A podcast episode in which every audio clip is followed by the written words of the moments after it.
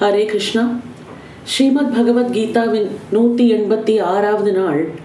பகவத்கீதையின் பதினோராவது அத்தியாயம் ஸ்ரீ விஸ்வரூப தர்சன யோகத்தின் மீள் பார்வையில் இது பத்தாம் நாள் தொகுப்பாகும்.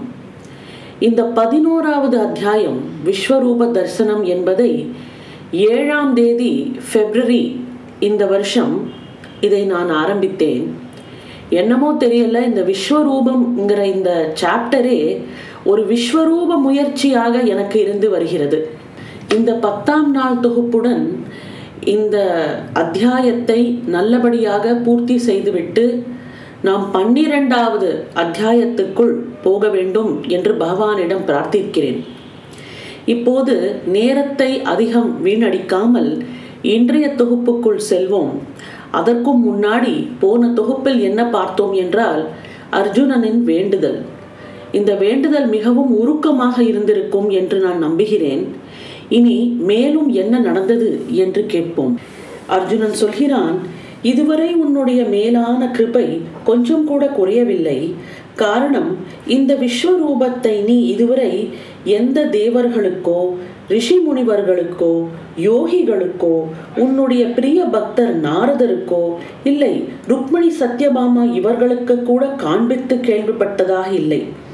யசோதா மாதாவுக்கு மட்டும் உன்னுடைய குழந்தை வாயில் அவளை திகைப்பூட்டுவதற்காக மட்டும் ஒரே ஒரு வினாடி மின்னல் மின்னி மறைவது போல உன்னுடைய விஸ்வரூபம் காட்டியதை நான் கேள்விப்பட்டிருக்கிறேன் கிருஷ்ணா.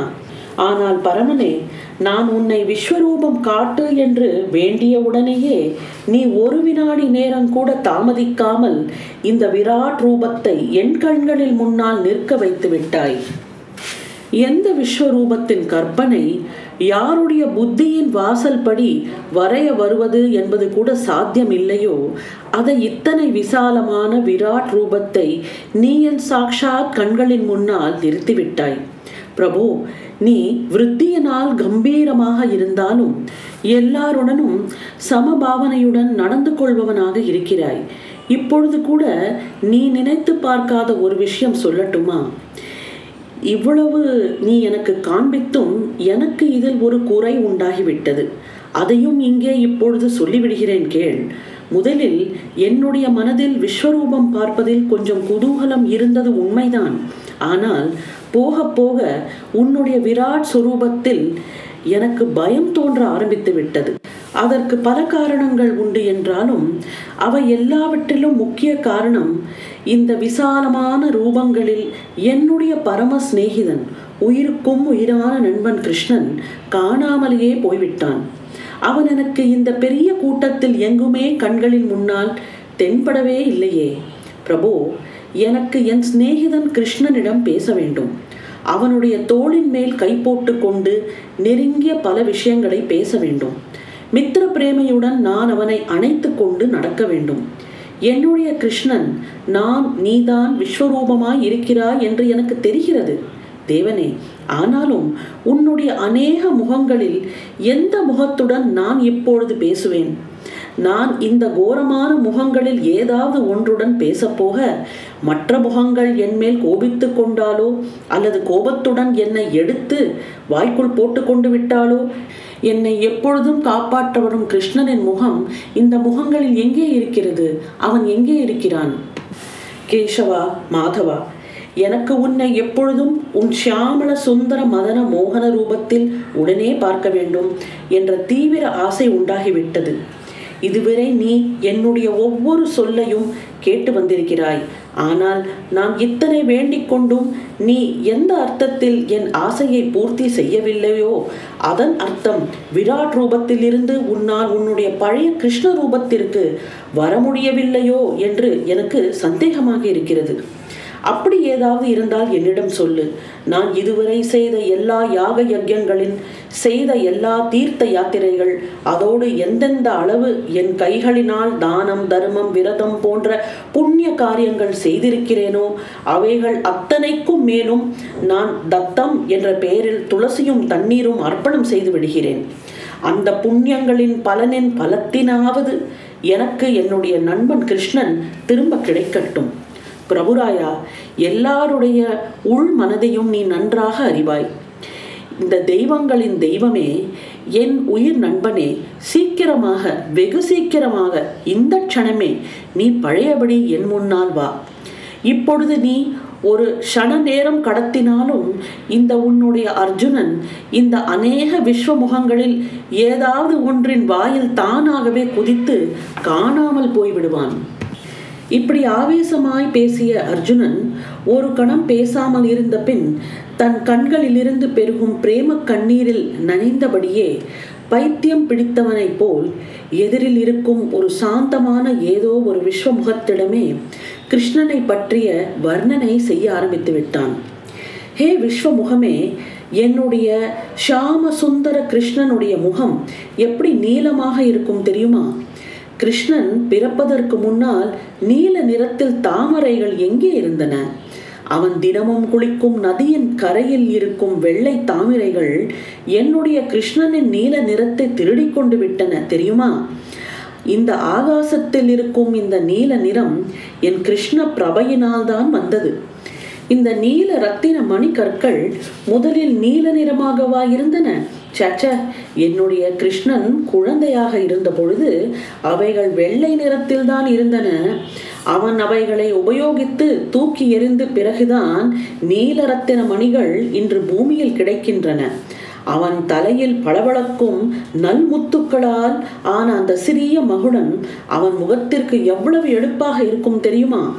அதில் அவனுடைய தாய் யசோதை ஒரு அழகான மயில் இறகையும் தவறாமல் சொருகி வைப்பாள்.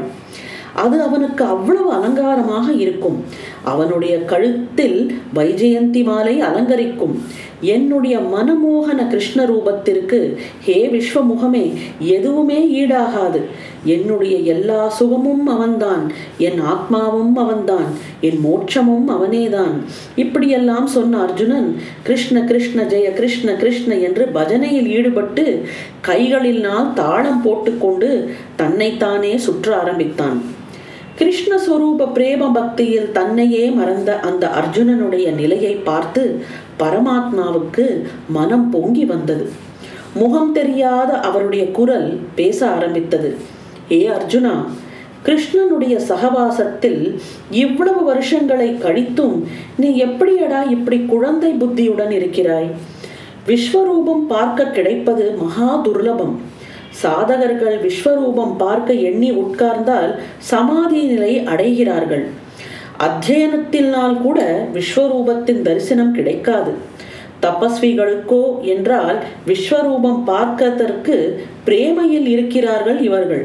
அப்படிப்பட்ட விஸ்வரூப தரிசனம் உனக்கு நேரில் காண கிடைத்தது என்றால் நீ ஆசைப்பட்டதனால் நீ அவ்வளவு அதிர்ஷ்டமுள்ளவனே ஆவார். வேண்டியதெல்லாம் கொடுக்கும் சிந்தாமணி என்ற ரத்னக்கல்லை உனக்கு ஒருவன் கொடுத்தால், ஐயோ இதை நண்பா எப்படி காப்பாற்றுவேன், ஆகையால் எனக்கு இது வேண்டாம் வேண்டாம் என்பது போல்தான் இருக்கிறது உன் மனதின் நிலை. அர்ஜுனா, நீ வேண்டாத கவலையெல்லாம் பட்டுக்கொண்டு பயத்தினால் ஏதேதோ உளறுகிறாய். அர்ஜுனா, அதனால் உன்னிடம் கோபப்படுவதும் சரியில்லை. ஏ மூடனே, உனக்கு உண்மையான உடல் வேண்டாம், அதன் நிழல் உருவம்தான் உனக்கு தேவை. அர்ஜுனா, நான் சொல்வதை கொஞ்சம் புரிந்து கொள். விஸ்வரூபம் என்ற இதுதான் என்னுடைய உண்மை உருவம். என்னுடைய கிருஷ்ண உருவம் உன் மனதில் பதிந்திருக்கும் மாயை நிலையே ஆகும். அது மயக்கும் நிலையே ஆகும். இது நல்லதற்கில்லை. இதை பற்றி நீ முழு விசாரம் செய். அடே, கிருஷ்ண உருவத்தை மறந்து இந்த என்னுடைய பிரம்மம் என்ற விராட் விஸ்வரூபத்தின் ஐஸ்வர்யத்தில் ஆழ்ந்து இரு. தனஞ்சயா, நீ இதுவரை அநேக யுத்தங்கள் செய்து அந்த சண்டைகளில் அநேக வீரர்களை கொண்டிருக்கிறாய். அந்த அநேக உன்னுடைய சத்ருக்களின் உயிரை எடுக்கும் போதும் உன்னுடைய ஆனந்த மனநிலை ஏன் நிலைத்திருந்தது? அதை எண்ணிப்பார். அந்த சத்ருக்கள் அநியாய வழியில் போய் மக்களின் இம்சித்தார்கள். நாட்டில் எப்பொழுதும் கொலை கொள்ளை, பெண்களுக்கு பாதுகாப்பில்லை. இதற்கெல்லாம் காரணமாயிருந்த கொடியவர்களை நாசம் செய்ததால் நாட்டு மக்கள் சுபீட்சமாகவும் சந்தோஷமாகவும் நியாயமாகவும் வாழ்க்கை நடத்துவார்கள் என்பதுதானே. இதுதானே யுத்தம் செய்வதின் காரணம். அதே போல ஒரு நிலத்தின் சொந்தக்காரன் என்ன செய்கிறான்? தன் நிலத்தில் உள்ள வேண்டாத புல் பூண்டுகளையெல்லாம் முள் செடிகளையும் வேரோடு களைகிறான். உளுத்து போன, முற்றிலும் காய்ந்து போய் பூக்கள் பழங்கள் எதுவுமே கொடுக்க இயலாத செடி கொடி மரங்களை எல்லாம் அடியோடு பிடுங்கி எரிகிறான்.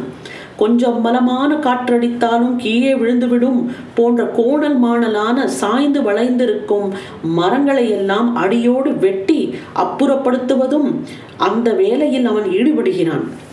இந்த வயல்களை நன்றாக கீழ்மேலாக உழுது தண்ணீர் பாய்ச்சி பாத்திகள் போட்டு காய்கறி விதைகள், புஷ்ப விதைகள், மா, பலா, வாழை, தென்னை என்று நமக்கு நல்ல பலன் கொடுப்பவைகளை பயிர் செய்யும் காரணமும் அதில் ஆனந்தமும் இருக்கும் இல்லையா? இதற்கெல்லாம் இதுதானே காரணம். பிறகு இந்த விஸ்வரூபத்தின் அநேக முகங்களின் அசைவுகளிலும் வேறு என்ன இருக்கிறது? இந்த விஸ்வரூபம் விகாரமாகவும் கொடூரமாகவும் தெரிந்தாலும் அவைகளின் பின்னால் இருக்கும் காரணங்கள் ஒரு யுத்த வீரனை போன்றதும் விவசாயி தோட்டக்காரன் இவர்களை போன்றதும் தானே. அதனால் அர்ஜுனா, நீ என்னுடைய விராட் ரூபத்தை கண்டு சிறிதும் பயப்பட தேவையே இல்லையே. ஒரு பொழுதும் பார்க்காத விஸ்வரூபத்தை நீ முதல் தடவையாக பார்த்ததனால் நீ மிகவும் பயந்து போய்விட்டாய். அந்த உன்னுடைய பயம் தவறானது. விஸ்வரூபத்தின் மேல், இயற்கையான உலக சிருஷ்டிகளின் மேல் அன்பு வை. செடி கொடி மரங்கள் மலைகள் அருவிகள் கிருமி கீடனங்கள் கொடிய வனவிலகங்கள் சாதாரண பட்சி பிராணிகள் பார்த்தாலே பயத்தையும் அருவருப்பையும் உண்டாக்கும் ஜீவ ஜந்துக்கள் புயல் காற்று இடி மின்னல் மழை வெள்ளம் நெருப்பின் எல்லா உருவங்கள் எல்லாம் சேர்ந்த இந்த விராட் ரூபம்தான் என்னுடைய உண்மையான உருவமும் அதுவே உன்னுடைய நிரந்தரமான இடமும் ஆகும். இவ்வளவு பேசிய விஸ்வரூபம் ஒரு கம்பீரமான சப்தத்துடன் முழுவதுமாக மறைந்தது. ஒன்றும் புரியாத அர்ஜுனன் அப்படியே பார்த்தது பார்த்தபடியே நின்று கொண்டிருந்தான். சொப்பனத்தில் தெரிந்த எல்லாவற்றையும் எப்படி ஒரு மனிதனின் விழிப்பு நிலை விழுங்கிவிடுமோ அதுபோல விஸ்வரூப விஸ்தார யோகத்தை யோகேஸ்வர கிருஷ்ணன் தன்னுடைய சரீரத்தில் அடக்கிக் கொண்டான். அஸ்தமன சமயத்தில் சூரியன் எப்படி தன்னுடைய கிரணங்களை தன்னுடைய பிம்பத்தில் இழுத்து கொள்ளுமோ, சமுத்திரத்தில் பொங்கி எழும் அலைகள் எப்படி சமுத்திரத்திலேயே ஒடுங்கிவிடுமோ அதுபோல அந்த எல்லை காண முடியாத துணியை கிருஷ்ணன் சிறிய அளவில் மடித்து விட்டு தன் பழைய கிருஷ்ண ரூபத்திலேயே அர்ஜுனன் முன்னால் நின்றான். ராஜா திருராஷ்டிரனிடம் சஞ்சயன் ஆனந்தத்தின் ஆவேசத்துடன், அங்கே பார் பார் ராஜா திருராஷ்டிரா, விஸ்வரூபம் ஒரேடியாக மறைந்து போய் பகவான் ஸ்ரீ கிருஷ்ணனின் சுந்தரமான ரூபம் ஆனந்தமாய் சிரித்தபடி அர்ஜுனனை பார்த்து கொண்டு நிற்கிறது. திடீரென்று உண்டான பிரகாசத்தினால் அர்ஜுனனுடைய பார்வையில் மாற்றம் உண்டாயிற்று. வழக்கமாக பார்த்து வந்த அந்த சகுண கிருஷ்ண ரூபத்தை பார்த்து அர்ஜுனனுக்கு அபாரமான ஆனந்தம் உண்டாயிற்று. அர்ஜுனனுடைய மனதில் ஏற்பட்டிருந்த பயம், சோகம், பிரேமை, கலக்கம் எல்லாம் விராட் சொரூபம் மறையும் போது அதனுடைய அதுவும் போய்விட்டதோ? ஆனால் இன்னும் கூட அர்ஜுனன் கிருஷ்ணனுடைய அந்த தேகத்தை சந்தேகத்தினுடனேயே பார்த்து நின்றான். காரணம், விஸ்வரூபத்தில் இருந்து கிருஷ்ணன் உருவத்திற்கு மாறும்போது அவன் உடலில் எந்த விதமான குறையோ கீறலோ ஏற்படாமல் இருக்கிறானா? ஆமாம், கைகள் அதே போல்தான் இருக்கின்றன, அதே மகுடம், அவன் கழுத்திலும் அதே வைஜெயந்தி மாலை. ஆனாலும் நிச்சயம் செய்து கொள்வதற்காக, ஹே கிருஷ்ணா, என் பரம சிநேகிதனே என்று குரல் கொடுத்தான். கிருஷ்ணனும் தன்னுடைய சிநேகமான கைகளினால் அர்ஜுனனுடைய தோள்களை தன் கையை வைத்துக்கொண்டு லேசாக அழுத்தியபடியே, அர்ஜுனா, என்ன பார்க்கிறாய்? நான் உன்னுடைய தோழன் கிருஷ்ணன் தாண்டா.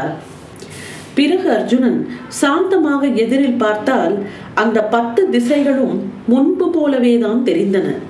அதோடு மேலையும் ஆகாசம் வரையில் நிர்மலமாக தான் தெரிந்தது.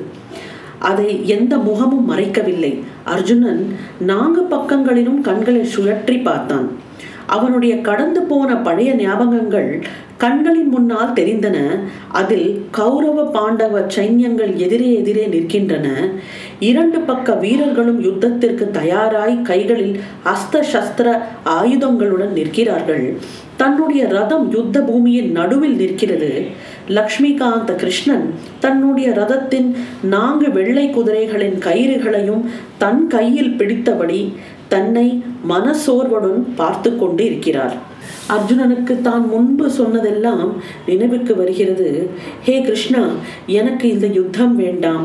சொந்த பந்தங்களையும் வயதில் பெரியோர்களையும் கொலை செய்து கிடைக்கும் இந்த ராஜ்ய சுகம் எனக்கு வேண்டவே வேண்டாம். அடே கிருஷ்ணா, என்ன நேர்ந்தாலும் இந்த சண்டையில் நான் என்னுடைய வில்லின் பானங்களை தொடுக்கவே மாட்டேன். மாட்டேன் என்றால் மாட்டேன்தான் என்று அவன் சொன்னதெல்லாம் அவனுக்கு நினைவுக்கு வருகிறது.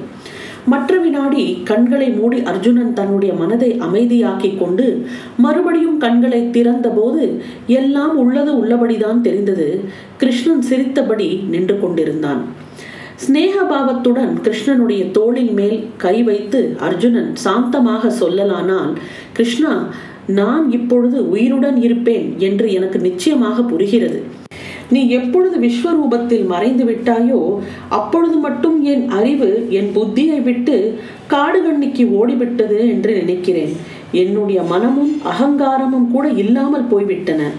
இப்பொழுது அவை எல்லாமும் மறுபடி ஒழுங்கான நிலைக்கு திரும்பிவிட்டது. இப்பொழுது நான் அர்ஜுனன் என்று என்னை எனக்கே நிச்சயமாக தெரிகிறது. இதெல்லாம் ஹே கமலாபதே, நீ என் முன்னால் மறுபடியும் கிருஷ்ண ரூபத்தில் வந்து நிற்பதால் தான் ஆகிறது. கிருஷ்ணா, காணாமல் போன சிறு குழந்தைக்கு மறுபடியும் தன் தாயை கண்டது போல எனக்கு உன்னை கண்டதும் ஆனந்தம் பொங்கி பெருகெடுக்கிறது.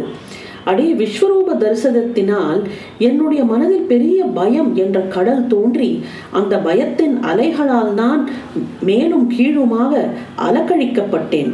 ஆனால் இப்பொழுது என் மனதில் அந்த பயக்கடல் ஒரே அடியாக வற்றி போய் நான் என் உன்னுடைய சகுண ரூபம் என்ற கரையை அடைந்து விட்டேன். உன்னை மறுபடியும் பார்க்க வேண்டும் என்ற பசியினால் நான் மிகவும் வியாக்குலம் அடைந்து விட்டேன். ஆனால் உன்னுடைய தரிசனத்தினால் யோக்கியமான நேரத்தில் அமிர்தம் சாப்பிட்டது போல நான் புதிய தெம்புடன் இருக்கிறேன். கிருஷ்ணா, ஹே கேசவா, நீ விஸ்வரூபத்தில் மறைந்து போனதினால் சூரிய பிரகாசமும் மழையும் இல்லாமல் செடி எப்படி வாடி போகுமோ அதுபோல என்னுடைய உடல் வாட ஆரம்பித்து விட்டது. ஆனால் உன்னுடைய வரவினால் என்னுடைய ஜீவனின் செடி மேகங்களின் கருணை மழையும் பெய்து உன்னுடைய ஒளி பிரகாசத்தினால் என்னுடைய உடலுக்கு சூரிய ஸ்நானமே கிடைத்து விட்டது போல இருக்கிறது. இப்படியெல்லாம் அர்ஜுனன் பேச அர்ஜுனனின் கைகளை விடுவித்து பகவான் சொல்லலானார், அர்ஜுனா, மிக பிரயாசையுடன் எந்த விஸ்வரூபம் யாருக்குமே கிடைக்காதோ அது உனக்கு சாதாரணமாக விரும்பியவுடனேயே பார்க்க கிடைத்தது. உனக்கு அதன் இனிமையும் மகிமையும் தெரியவில்லை. ஆனால் அர்ஜுனா, இந்த விஸ்வரூபம் காண வேண்டும் என்று யோகிகளின், தேவர்களின், ரிஷி முனிவர்களின் அடங்காத விருப்பம். ஆனால் இவர்கள் யாருக்கும் கிடைக்காதது என்ற விஸ்வரூபம் உனக்கு மட்டும் கேட்ட மாத்திரத்தில் வெகு சாதாரணமாக கிடைத்தது. அர்ஜுனா, நீ எந்த விராட் ரூபங்களை பார்த்தாயோ அப்படி நான் தான தர்மங்களினால் தெரிய மாட்டேன், தவத்தினாலும் தெரிய மாட்டேன். ஆனால் அதை ஒரே ஒரு வழியில் பார்க்க முடியும். அதாவது மனிதனுடைய சித்தமானது அதற்கேற்ற பக்தி பாவனையினால் நிறைந்து போனால் மட்டுமே அவனுக்கு பார்க்க கிடைக்கலாம். அடே, அந்த விராட் ரூபத்தை அவன் பார்க்கும்போது உன்னை போல பயப்பட மாட்டான். சிங்கத்தையும் புலியையும் பார்த்து எல்லா ஜனங்களும் பீதியினால் திகிலடைந்ததுதான் போவார்கள். ஆனால் ஜனங்களுக்கு விகாரமாகவும் கோரமாகவும் தெரியும் சிங்கத்துடனும் புலியுடனும் அவைகளுடைய குட்டிகள் அவைகளுடைய தாயின் முதுகில் மேலும் தலையில் மேலும் ஏறியும் இறங்கியும் செல்லமாக விளையாடத்தானே செய்கின்றன, இல்லையா? அப்படி விஸ்வரூபத்தினிடம் குழந்தைத்தனமான பாவனை இருக்க வேண்டும். அன்பு, பாசம் இவைகளுடன் பக்தியுடன் தான் இருக்க வேண்டும். அது மட்டுமல்ல, விஸ்வபிதாவானவர் நம்முடைய தாயும் ஆவர், நம்முடைய எல்லாமும் எதுவும் அவரே ஆவார் என்ற மனப்பான்மை இடைவிடாத நெருக்கத்தினாலும் பக்தியினாலும் உண்டாகிறது. பிறகு அவரிடம் எப்படி பயம் ஏற்படும்? ஆனால் அந்த பக்தி எப்படிப்பட்டதாக இருக்க வேண்டும்? எது எப்படி போனாலும், எந்த மாதிரியான கஷ்டங்கள், மனக்லேசங்கள் உண்டானாலும், ஆகாசத்திலிருந்து மழையானது எப்படி பூமியை நோக்கிதான் பெய்கிறதோ அதுபோல மனிதர்களுடைய எந்த பாவனையின் பொழுதிலும் அந்த விஸ்வேஸ்வரன் மேல்தான் இருக்க வேண்டும். எல்லா பாவத்தினாலும் நாம் விஸ்வேஸ்வரனையே தான் அவர்கள் நினைக்க வேண்டும். பூமியின் நதியின் வெள்ளத்தில் கலந்த எந்த தண்ணீரும் எப்படி கடைசியில் கடலிலேயே போய் கலக்குமோ அப்படி மனிதர்களுடைய எல்லா பாவனையின் சமுதாயமும் தடுக்க முடியாத பக்தி பிரேமையுடன் அந்த விஸ்வரூபனையே சேர வேண்டும். பார்க்கடலின் மத்தியில் சேஷன் மேல் சயனம் செய்யும் விஸ்வபிதா சர்வ வியாபி ஆவார். அவர் சிறிய கிருமி எறும்பு முதல் மகா கோர அசுரர்கள் வரை எல்லோரிடமும் சமபாவத்துடனும் சம நியாயத்துடனும் பார்ப்பவரும் ஆவர். இதை நன்கு அறிந்து எந்த மனிதன் எல்லா ஸ்தாவர ஜங்கமம் பசு பக்ஷகளிடம் சமபாவனையுடன் பார்க்கும் அபியாசத்தை மேற்கொள்கிறானோ அவனுக்கு விஸ்வபிதாவின் விஸ்வரூபத்தின் பஜனை என்ற தொழுதலே விட வேறு எந்த வேலையும் இருக்காது. ஹே அர்ஜுனா, நான் அந்த பரமாத்மா என்ற மரத்தின் கிளை, இலை, பூ, பழம் இந்த எண்ணத்தில் எவனுடைய வாழ்க்கையின் மனப்போக்கு நிறம் பெற்றிருக்கிறதோ, எவன் எதை செய்கிறானோ அது விஸ்வபிதாவுக்காக. எண்ணமெல்லாம் அவனை பற்றியதே. நம்முடைய உயிர் வாழ்வது என்பது அவனுடைய மூச்சுக்காற்று. நாம் சிரிப்பது, அழுவது, சுகம், துக்கம், ஆனந்தம், வைபவம் இவை எல்லாமுமே நாம் அவனுக்காக அனுபவிக்கிறோம். இந்த மாதிரியான எண்ணங்களினால் அவன் தன்னுடன் நான் என்பதையே மறக்கிறான். மறக்கிறான் என்பது இல்லை, அந்த ஞாபகமே அவனுக்கு இருப்பதில்லை. நம்முடைய ஜீவன் காலம் முடிந்த பிறகு நமக்கு நம்முடைய பிறந்த வீடு என்றும் உலகத் தந்தை தாயிடம்தான் நாம் போக வேண்டும் என்று எவனுடைய வாழ்க்கையில் ஸ்ரத்தை இருக்கிறதோ, நம்முடைய அக்கம் பக்கத்து உலகம், நம்முடைய பக்கங்களில் இருக்கும் மனிதர்கள், புல் பூண்டு செடி கொடிகள், மரங்கள், பட்சி பிராணிகள், மலைமட்டுக்கள், வாய்க்கால்கள் போன்ற எல்லாமுமே உலகப் பெற்றோரின் குடும்பம். இப்படி நிறமேற்றிய ஸ்ரத்தை எவனிடம் இருக்கிறதோ அப்படிப்பட்டவனுக்கு தன்மயமாய், சின்மயமாய், நிராமயமாய், ஆனந்தமயமாய், விஸ்வமயமாய் ஆனவனுக்கு என்னுடைய பிரம்மமயமான உண்மை உருவம் தெரிகிறது. நான் கூப்பிடும் குரலும் கேட்கிறது. அவன் நிர்வைரியாகிவிட்டான். அவனுடைய எண்ணங்களின், செயல்களின், பேச்சுகளின் வித்தியாசம் எல்லாமும் அஸ்தமித்து விட்டன. என்னையே எல்லா பொருட்களிடமும் எல்லா இடங்களிலும் காணும் அவனுடைய விருத்தி, பக்தி இவைகளை பரமாத்ம சொரூபத்தில் திளைத்தாகிறது. அர்ஜுனா, இதுதான் சாட்சாத்காரம் என்பது. இப்படிப்பட்டவனுடைய உடல் எப்பொழுது வீழ்கிறதோ அப்பொழுது அவனுடைய ஆத்மா என்னுடைய பரமாத்ம சொரூபத்தில் சேருகிறது. அதுபோல்தான் ஒடுங்குகிறது, லயமடைகிறது. அவனுக்கு மறுபிறவி என்பதே கிடையாது. பகவான் இவ்வளவு பேசிய பிறகு அர்ஜுனனை ஆசையுடன் பார்த்தார். ஆனால் விஸ்வரூபத்துடன் ஒட்டுதல் என்பது அவனிடம் கொஞ்சம் கூட தெரியவில்லை. ஷியாம சுந்தர கிருஷ்ண ரூபத்தின் மோகம் அர்ஜுனனுடைய முகத்தில் முன்னால் எப்படி இருந்ததோ அப்படியே தெரிய வந்தது. இல்லை இல்லை, அப்பொழுதை விட இப்பொழுது அதிகமாக விகசித்து இருந்தது. இந்த இடத்தில் பரமாத்மாவுக்கு probably Lord Krishna feels the futility of the effort. அதாவது விஸ்வரூபம் போல ஒரு மகா தரிசனம் ஒரு பக்தனுக்கு கிடைத்தும் அர்ஜுனனுக்கு அதோட மகிமை அந்த அளவுக்கு புரியவில்லை. அவன் வந்து இந்த ஷியாம சுந்தர அந்த மனமோகன ரூபத்தில் தான் லயித்திருக்கிறானே தவிர்த்து அந்த விஸ்வரூபத்தை, அதுதான் யதார்த்தம், அதை பார்த்து அவன் பயந்து விட்டான். ஆக எல்லாருக்குமே தன் மனசுக்கு எது சந்தோஷத்தை கொடுக்கிறதோ அந்த மாதிரி விஷயங்களில் தான் நாட்டம் இருக்கிறது. யதார்த்தமாக எது நடக்கிறதோ அதில் கெட்டதும் கடந்திருக்கும், நல்லதும் கடந்திருக்கும். ஆனால் அதில் வந்து மனசு ஈடுபடுறதில்லை. தனக்கு என்ன வேணுமோ அதுதான் கிடைக்கணும். அது சரியானதா, நம்ம வேண்டிக்கிறது சரியானதா, இதுதான் நமக்கு வந்து இந்த லாங் டேர்ம் நல்லதா, அதை பற்றிலாம் மனுஷன் யோசிக்கிறது இல்லை. நான் இதை வேண்டிக்கிறேன், பகவான் எனக்கு இதை கொடுக்கணும், எனக்கு இது பிடிச்சிருக்கு, எனக்கு அது கிடைக்கணும். இந்த மாதிரி ஒரு எண்ணங்கள் தான் இருக்குது. இது வந்து ஒரு ஒரு குழந்தைத்தனமான ஒரு ஃபீலிங். ஸோ அதை தான் பகவான் அர்ஜுனனிடம் பார்க்கிறார். இப்பேற்பட்ட ஒரு விஸ்வரூபத்தை காமிச்சும் இதோட அத்தனை காட்சிகளும் சர்வசாதாரணமாக அர்ஜுனனுக்கு கிடைத்தும் அவன் அதை கண்டு எதுவும் கற்றுக்கொள்ளவில்லை. அதாவது அவன் வந்து பயந்துதான் போய் திருப்பி திருப்பி பயந்து போய் திருப்பி எனக்கு உன்னோட பழைய ரூபத்தையே காமி அப்படின்னு சொல்லி பழைய ரூபத்தை பார்த்து சந்தோஷம் அடைந்து விட்டான். இந்த நிலையில்தான் அவன் இன்னும் இருக்கிறான். ஆனால் அர்ஜுனன் முன்னே விட ஒரு ஸ்டெப் ப்ரோக்ரஸ் அர்ஜுனனுக்கு நடந்திருக்கிறது. அது என்னவென்றால், இந்த யுத்தத்தோட கடைசியில நம்ம உயிரோட தான் இருப்போம், நம்மளோட உசுருக்கு எந்த ஆபத்தும் இல்லை, அதனால் நம்மளால போரிட முடியும் அப்படிங்கிற அந்த ஒரு எண்ணம் வந்திருக்கிறது. பிளஸ் அவன் வந்து முன்னே விட முன்ன இருந்த நிலையில விட இப்போ ஒரு ஒரு ஸ்டெப் ஆஃப் ப்ரோக்ரஸ் அவங்ககிட்ட இருக்கு. இதே தான் நமக்கும். see, it is not that ஒரு ஓவர் தென் ஓவர் நைட் நம்மளால ஒரு பெரிய ஞானியாக மாற முடியாது. Step by step by step நம்மளுக்குள்ள வந்து the evolutionary processes will be happening. Step by step நம்ம வந்து மேம்படுவோம்.